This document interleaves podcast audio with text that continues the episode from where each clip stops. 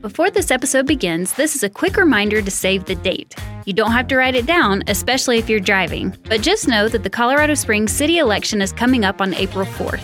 If you live in Colorado Springs, you'll receive a mail in ballot in March and will vote for a new mayor, three at large city council seats, and the unexpired term of City Council District 3 if you live in that district. The election is coming up on April 4th.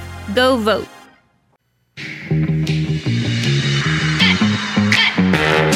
I'm Jen Schrader, and this is Behind the Springs conversations with the people working for you in Colorado Springs, Olympic City, USA. March is Women's History Month, when cities across the country dedicate time to studying, highlighting, celebrating the vital contributions of women throughout history. So today we're taking a look at how local women have contributed to the success of Colorado Springs and beyond. Leah Davis Witherow is here. Thank you for joining me as my guest. Thank you for having um, me. She is the curator at the Colorado Springs Pioneers Museum, which is part of our city's Cultural Services Division.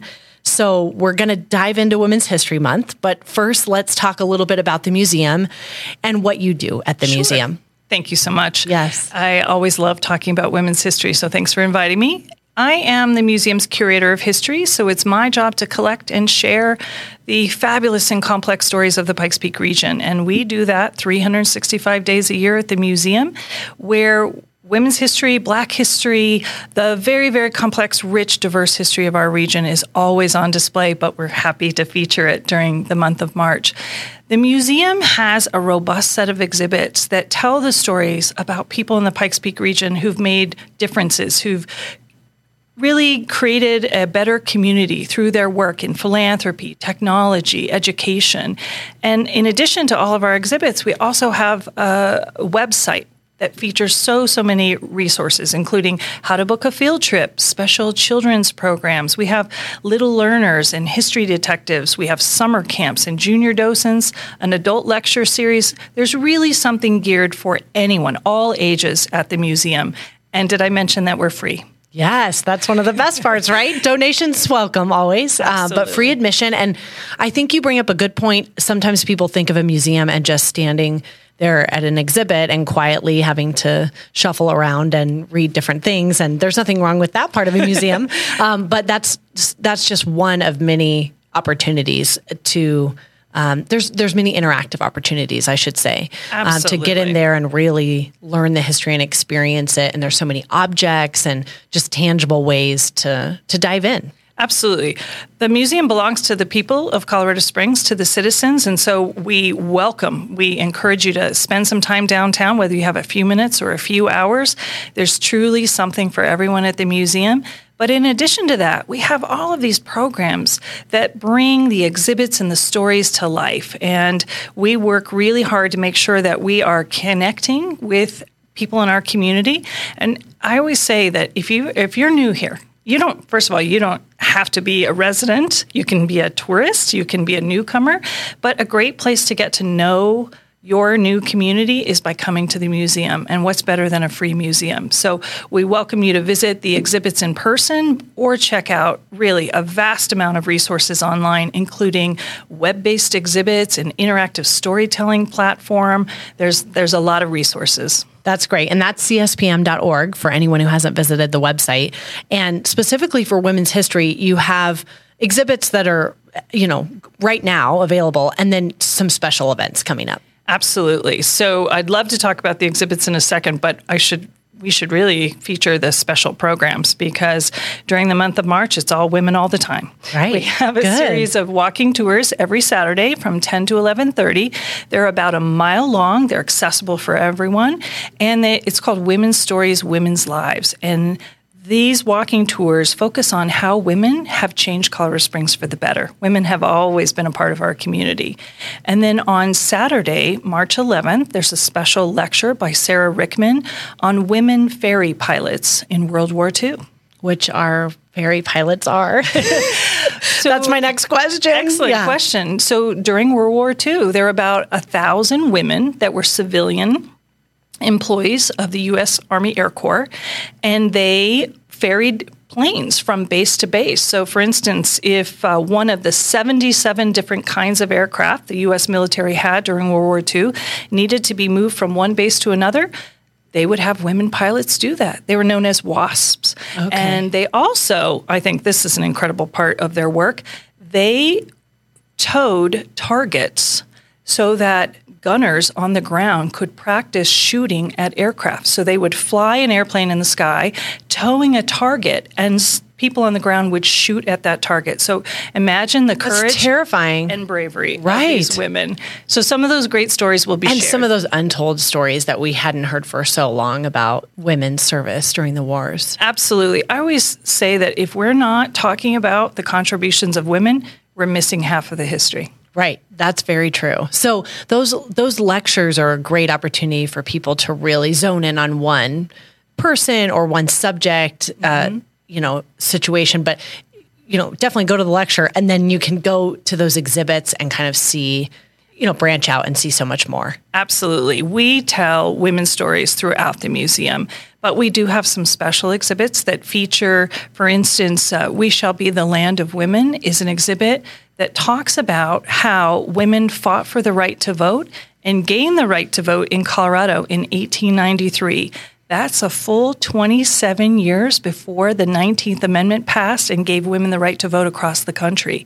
So, women in Colorado were voting and voting is more than just about getting a sticker or placing your your vote in the ballot box. Voting is contributing to your community. It's being recognized as a full citizen and weighing in on important decisions and challenges your community has. So in Colorado, when women gained the right to vote in 1893, they went to work. They advocated for some of the amenities that we enjoy today, like playgrounds, sidewalks, street lamps, paved streets, par- increasing our parkland, and uh, uh, maybe uh, folks and uh, folks listening to this already know, but they actually advocated for our city flag. Women in the 19 teens in Colorado Springs, we were the first music- municipality in the state of Colorado to have a city flag. Interesting, and women were behind it. Oh yeah, that's great. Oh, I love that story.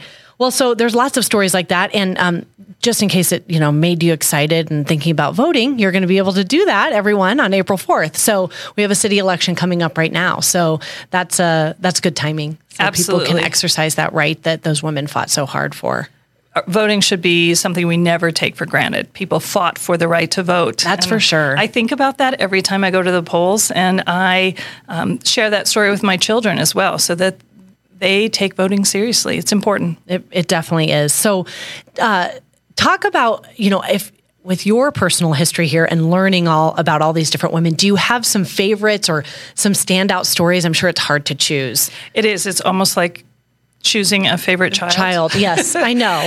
But one of the things that is so interesting to me as a historian, and I I love living in Colorado Springs and I love being a historian for the city of Colorado Springs, is that Colorado Springs has always been a place that is welcoming to newcomers. Yes. And we see that throughout our history where people It's almost how we've built our city, right? It is. That's, it's, yes. it's our mantra, if you will. We welcome new generations of people to come here.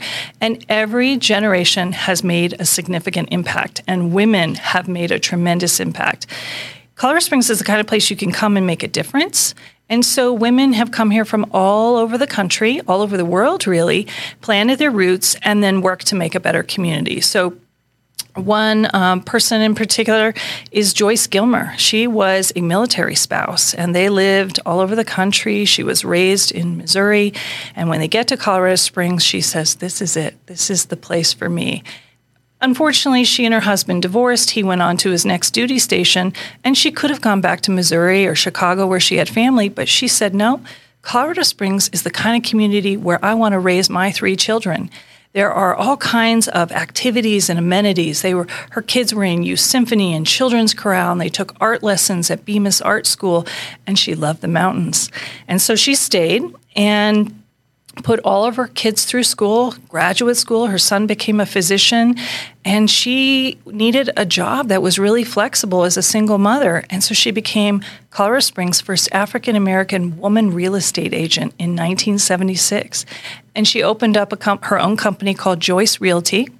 And she specialized in military families because she knew what that was like to move to a new town and maybe some of the challenges of buying a home, especially if you're in the military, you might move soon.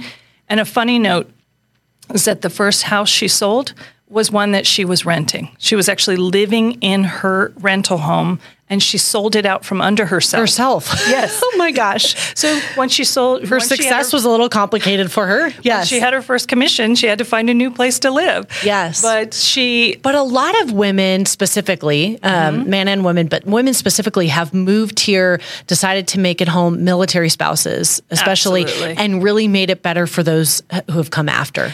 And and wouldn't you say that's really contributed to our, you know. Um, our classification as a military friendly community. Absolutely. When I look across the, and uh, I am a former military brat myself. And when I look across the country at cities and how they connect or relate to their military bases and dependents and families, Colorado Springs does an extraordinary job. We we convince people to stay here. People want to plant roots here. So even if they move away, they oftentimes come back. Part of my job is interviewing folks, uh, doing oral histories and gathering stories because everyone's story matters.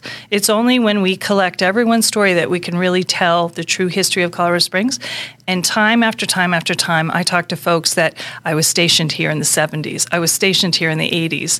My dad was stationed here, and I always wanted to come back. So Joyce Gilmer is really illustrative of so many people who've come here, maybe not by choice, but then they made the decision to stay and make this a better place to live for everyone else. And by the way, she also had a dream of always going to college. But as a military spouse moving from base to base to base, the timing was never oh, great. Oh, so put her kids through, but had not been herself. She had not been herself. So after she put all of her kids through college, she went to UCCS and she graduated. And if you come to the museum, we have her graduation gown on exhibit. And there's a story that you can't miss. I, I'm not going to give it away. I want you to visit to see this beautiful gold UCCS graduation gown in person. It's phenomenal. Oh, that's awesome. That's really fun. So, do you think, and she's more of a recent, I guess not super recent, but more of a, a modern day, um, you know, woman that stands out. Any other figures in history? You know, you hear some of the names like Julie Penrose and those type of names in history. Are there certain that that stand out like a like a Palmer does or a Spencer Penrose does, or are there so many that it's hard to really put your finger on there specific stories so and figures. Many. I know. And when I do public programs sharing women's stories out in the community, my hardest task is narrowing it down. Right. But you have women like Alice Bemis Taylor yes. who gifts Colorado Springs the Colorado Springs Fine Arts Center, a temple of arts. She during the Great Depression wanted to to give a gift to Colorado College of maybe a library or a building but her friends, Julie Penrose included, convinced her to do something bigger and bolder and grander that would also put a lot of people to work during the Great Depression when people were out of jobs.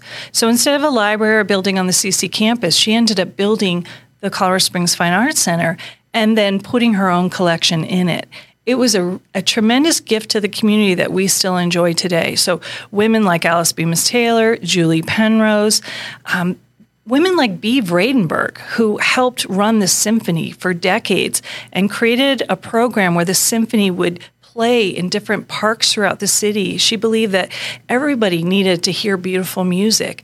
Those are the kind of women who've shaped our history and continue to do so. Nancy Lewis, the first woman director of the Colorado Springs Parks and Recreation and Cultural Services Department, really was a visionary who worked to expand and broaden the reach of our parks department partnered with Lyda Hill to create the Garden of the Gods Visitor Center that helps support our most popular park, arguably one of the most po- popular parks in the entire country. And really wouldn't be what it is without that visitor Absolutely. center. Absolutely. Right. Women have always been change makers here. Right. I mean, everywhere, right? But uh, everywhere, but here yes. specifically. And it does what is your hope that people gain from really going in and delving into this history because I, you know I like how you often tell me you know I'm not telling people what to think you're just presenting the story mm-hmm. and then hoping everyone's going to come away with something different absolutely what we often say is that history is really not about the past and it's not solely about the past we use history to help people understand how we got to where we are today how to make sense of our community our our state, our country, the world. But also, history can be a tool for helping us think about what kind of future we want. And maybe it's a different future, more maybe it's a more equitable future. But only when we understand where we've been and how we got to where we are can we consider where we are going forward. In in our exhibits, there are opportunities to to have our ideas challenged, to find inspiration. I think history is also a great tool to build empathy when you see someone's story, when you read a story and you see artifacts that tell that story, you consider, wow, what must life have been like for them? What kinds of challenges did they go through? And then how do I carry that out into the world? So, building empathy, uh, being inspired, looking at people who have accomplished tremendous things despite great obstacles. That's the power of history to inspire. That's for sure. It's wonderful, very powerful. And I think no matter what, you're coming away, or at least this is just my take, you're coming away with with just that pride in our city and all that that has come before us and um, and the future, like you said. But it really is a place where you can cultivate that city pride mm-hmm. and just knowledge. You know, just knowledge about your own community. You know, if, you, especially if you're a transplant or a newcomer. Yeah. You you asked me a question in the past about what if someone doesn't like history? And I told you the yes. answer. I don't believe that. Right. Well, right. do you like sports? Do you like arts? Do you like technology? Do you like science? Are you interested yeah. in science, inventions? Are you interested in parks and recreation, outdoors? There is a story connected to our past for everyone, and we hope to create a museum where everyone sees a bit of their story reflected. When you feel a part of your community's past, you're a part of your community's present. You you are connected to that place. It means that you vote, you show up, your voice matters. It really is history is a powerful tool of connection. Yes, we're so lucky we have it as part of our city in Absolutely. the Cultural Services Division. Thanks for joining us. I appreciate you giving us a little sneak peek. Not too much information because we want people to go and dive in for themselves at the museum um, and explore. Absolutely. And, and really take advantage of some of those events and lecture series and everything you can think of game nights, summer camps. It's just your list is long. We do have an upcoming trivia night. Check oh, out fun. the information on our website, cspm.org. There's always something happening. The museum is open from Tuesday through Saturday from 10 to 5. Please come down, um, spend some time at the museum, but check out our programs online. We yes. look forward to seeing you. So, admission is free. Donations are welcome. I like to follow with the donations. Thank you. That's okay. Yes. If anyone wants to uh, donate, thanks for coming by. And we're just, I'm grateful to elevate women anytime we can. Thanks, yeah, Jen. Their contributions are amazing. Thanks, Leah. And thanks, everybody, for listening to Behind the Springs. We hope to see you next time.